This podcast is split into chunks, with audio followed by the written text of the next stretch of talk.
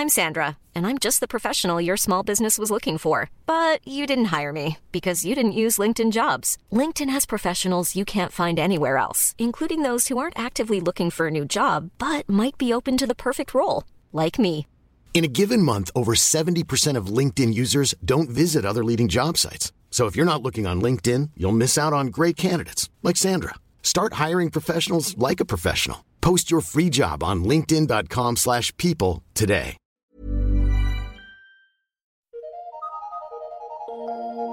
Eu sou Mário Persona e essas são as respostas que eu dei aos que me perguntaram sobre a Bíblia. Você perguntou se o amor nos ensina a não julgarmos as pessoas. Bem, o julgamento aparece em muitas formas na Bíblia e seria errado deixá-lo de lado. Nós devemos julgar o mal, tanto individualmente quanto em assembleia. O que nós somos exortados a não fazer é julgar a pessoa, o seu coração, seus motivos, pois são coisas que Deus julga, pois é Ele quem conhece os corações. Mas os atos e palavras das pessoas devem ser, sim, objeto de nosso julgamento. Alguns exemplos de julgamento que os cristãos devem fazer, tanto individualmente quanto em assembleia, são esses.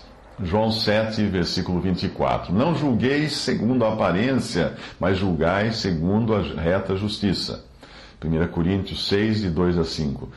Não sabeis vós que os santos hão de julgar o mundo? Ora, se o mundo deve ser julgado por vós, sois porventura indignos de julgar as coisas mínimas? Não sabeis vós que havemos de julgar os anjos? Quanto mais as coisas pertencentes a esta vida.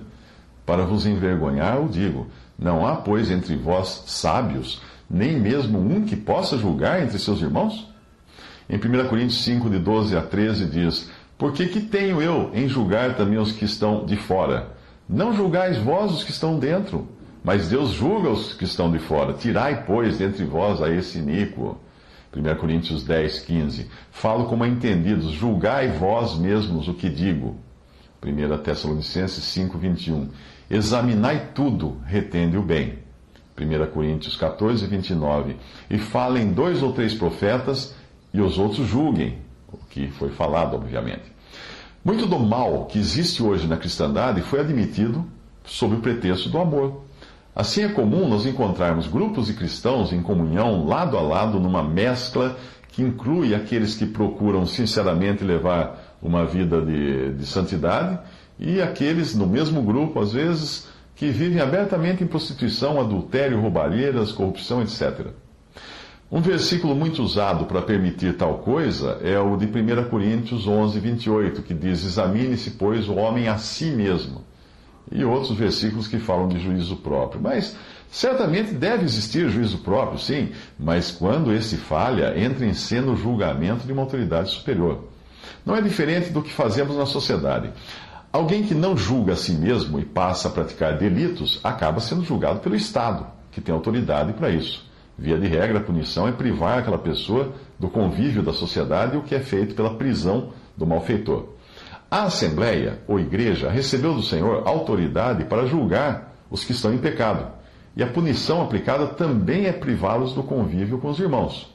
Mateus 18, 17 diz assim: E se também não escutar a igreja, considera-o como um gentil e publicano. 1 Coríntios 5, de 11 a 13 diz: Mas agora vos escrevi que não vos associeis com aquele que, dizendo-se irmão, for devasso, avarento ou idólatra, ou maldizente, ou beberrão, ou roubador, com o tal nem ainda comais. Porque que tenho eu em julgar também os que estão de fora? Não julgais vós os que estão dentro, mas Deus julga os que estão de fora. Tirai, pois, dentre vós a esse iníquo. É evidente que a Assembleia não vai prender a pessoa em pecado, mas os irmãos se manterão à parte dela, dessa pessoa salvo dois ou três irmãos responsáveis que poderão visitá-la em um caráter de pastoreio, caráter sacerdotal, tentando fazê-la cair em si, se arrepender, se restaurar da comunhão. Parece ter sido assim que aconteceu com o homem de 1 Coríntios 5, que acabou repreendido por todos e separado da comunhão, para mais tarde ser restaurado, conforme nós lemos na segunda epístola aos Coríntios, capítulo 2, versículo de 6 a 8, Paulo diz: Basta-lhe ao tal esta repreensão feita por muitos, de maneira que, pelo contrário, deveis antes perdoar-lhe e consolá-lo, para que o tal não seja de modo algum devorado de demasiada tristeza. Por isso vos rogo que confirmeis para com ele o vosso amor. Outro argumento usado para justificar que pessoas em pecado continuem em comunhão com os irmãos sem que, parecendo como se nada tivesse acontecido, outro argumento que é usado para deixar a coisa correr solta assim, é aquele de que Jesus também comia com os pecadores. Mas a questão é que ele fazia isso com incrédulos no intuito de conduzi-los ao arrependimento. E é o que fazemos quando levamos o Evangelho a todas as pessoas, sem distinção. Mas, uma vez que sejamos congregados em assembleia ou igreja, o assunto passa a ser o da comunhão dos santos. Não, fala, não se fala mais de incrédulos ali. Ali deve existir uma clara separação ou santificação prática, tanto da má doutrina como dos vasos ou pessoas que vivem em pecado. 2 Timóteo 2, 19 a 21 diz: Todavia o fundamento de Deus fica firme, tendo esse selo. O Senhor conhece os que são seus, e qualquer que profere o nome de Cristo aparte-se da iniquidade. Ora, numa grande casa não há somente vasos de ouro e de prata, mas também de pau e de barro, uns para honra, outros, porém, para desonra. De sorte que se alguém se purificar destas coisas, será vaso para honra, santificado e idôneo para uso do Senhor e preparado para toda boa obra. O zelo para com as coisas do Senhor deve existir também com respeito aos que visitam a Assembleia, usando um princípio bíblico que é o da guarda dos portões. Nós encontramos isso em Neemias 7. Numa época de tamanha corrupção do cristianismo, não é raro você encontrar assembleias sendo visitadas por pessoas contaminadas até o pescoço de má doutrina, legalismo e outros problemas. Como proceder com essas pessoas? Obviamente, essas pessoas não devem ter comunhão à mesa do Senhor, até que sejam bem conhecidas dos irmãos quanto às suas práticas e vida, sua doutrina, suas associações. Vamos ler o versículo em Neemias 7, de 1 a 3. Sucedeu que, depois que o muro foi edificado, eu levantei as portas e foram estabelecidos os porteiros, os cantores e os levitas. Eu nomeei a Hanani, meu irmão, e a Hananias, líder da fortaleza em Jerusalém porque ele era homem fiel e temente a Deus, mais do que muitos. E disse-lhes: Não se abram as portas de Jerusalém até que o sol aqueça. E enquanto os que assistirem ali permanecerem, fechem as portas, e vós trancai-as. E ponham-se guardas dos moradores de Jerusalém, cada um na sua guarda e cada um diante da sua casa. Neemias é o livro que fala da construção do muro de separação ou da reconstrução do muro de separação entre o, entre o que era de Deus e o que pertencia ao mundo. Havia um muro, havia portas, as quais só eram abertas quando o sol estivesse a pino, para que não existisse sombra alguma de dúvida quanto a quem iria entrar. Quem chegasse a Jerusalém no fim da tarde, durante a noite ou início da manhã, era obrigado a acampar fora dos muros dos muros da cidade, até que os guardas pudessem ter uma visão clara, de sol a pino, de quem iria entrar. Se meu pai estivesse vivo, ele diria que isso era o equivalente ao ditado antigo que dizia que para se conhecer bem uma pessoa é preciso fumar um rolo de fumo e comer um saco de sal junto com ela. Antigamente o tabaco era vendido em rolos para fazer cigarro de palha, rolos enormes. É evidente que isto mostra que é preciso muito tempo para se conhecer alguém muito bem fumar um rolo de fumo e comer um saco de sal. Alguém que hoje acabe de chegar a uma reunião e se declare cristão pode estar vivendo em pecado, e se ninguém o conhece na vida diária, não há como saber. Ou pode ser alguém de uma religião que fale dos evangelhos, mas negue a divindade de Cristo, como os espíritas, testemunhas de Jeová, mormons. Ou ainda pode ser alguém associado a algum tipo de ocultismo, espiritualismo, como ser membro de uma sociedade secreta, por exemplo. Uma maneira simples e prática de saber se uma assembleia de cristãos obedece ao princípio bíblico da santidade ou separação que é exigida na casa de Deus é perguntar: pessoas em pecado são excluídas da comunhão? Se a resposta for não, afaste-se dali, para não ser culpado desse pecado por associação.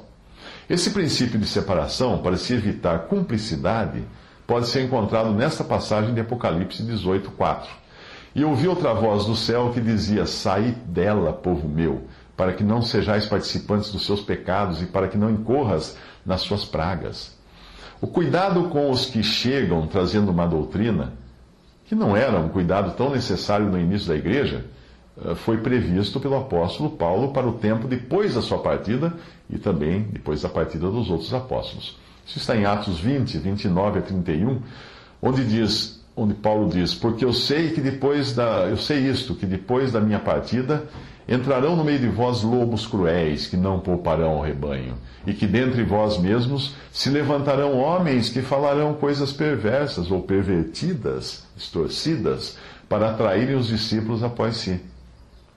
Portanto, vigiai, lembrando-vos de que durante três anos não cessei noite e dia de admoestar com lágrimas a cada um de vocês.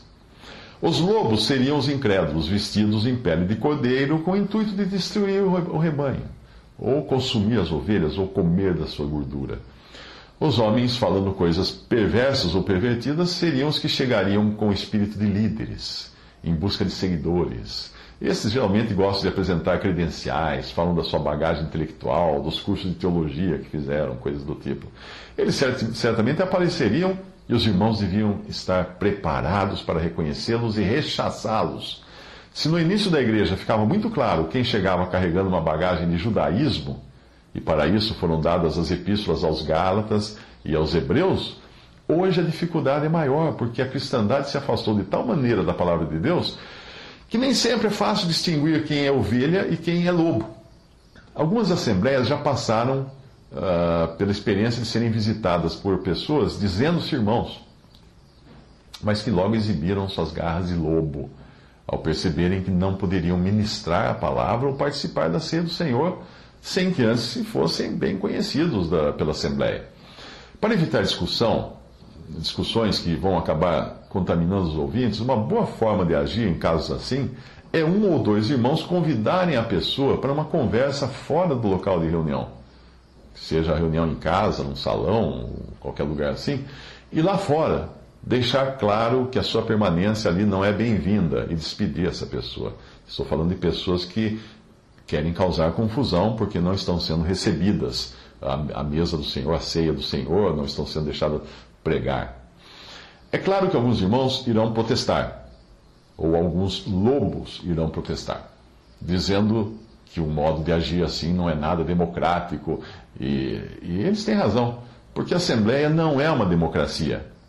Outros dirão que é falta de amor, mas isso é por não entenderem que o amor nunca deve caminhar divorciado da verdade. Um pai que deixa de disciplinar um filho errado, alegando que não o faz por amor, está criando um bastardo. Hebreus 12, 8 fala. Mas se estáis sem disciplina, da qual todos são feitos participantes, sois então bastardos e não filhos. Ao falar, ao comentar uh, a respeito de, de João, o, o, autor Snell, H. H. Snell, H. H. Snell, comenta o seguinte: É notável que o mesmo apóstolo que foi inspirado a escrever de forma tão enfática a respeito da verdade tivesse sido instrumento empregado a escrever tão detalhadamente sobre o amor. O fato é que não podemos realmente ter verdade sem amor ou amor sem verdade. Ambos estão perfeitamente mesclados em Cristo. Ele dizia isso referindo-se às cartas de João e também a Apocalipse, que tratam de assuntos tão claros como amor, mas também como juízo.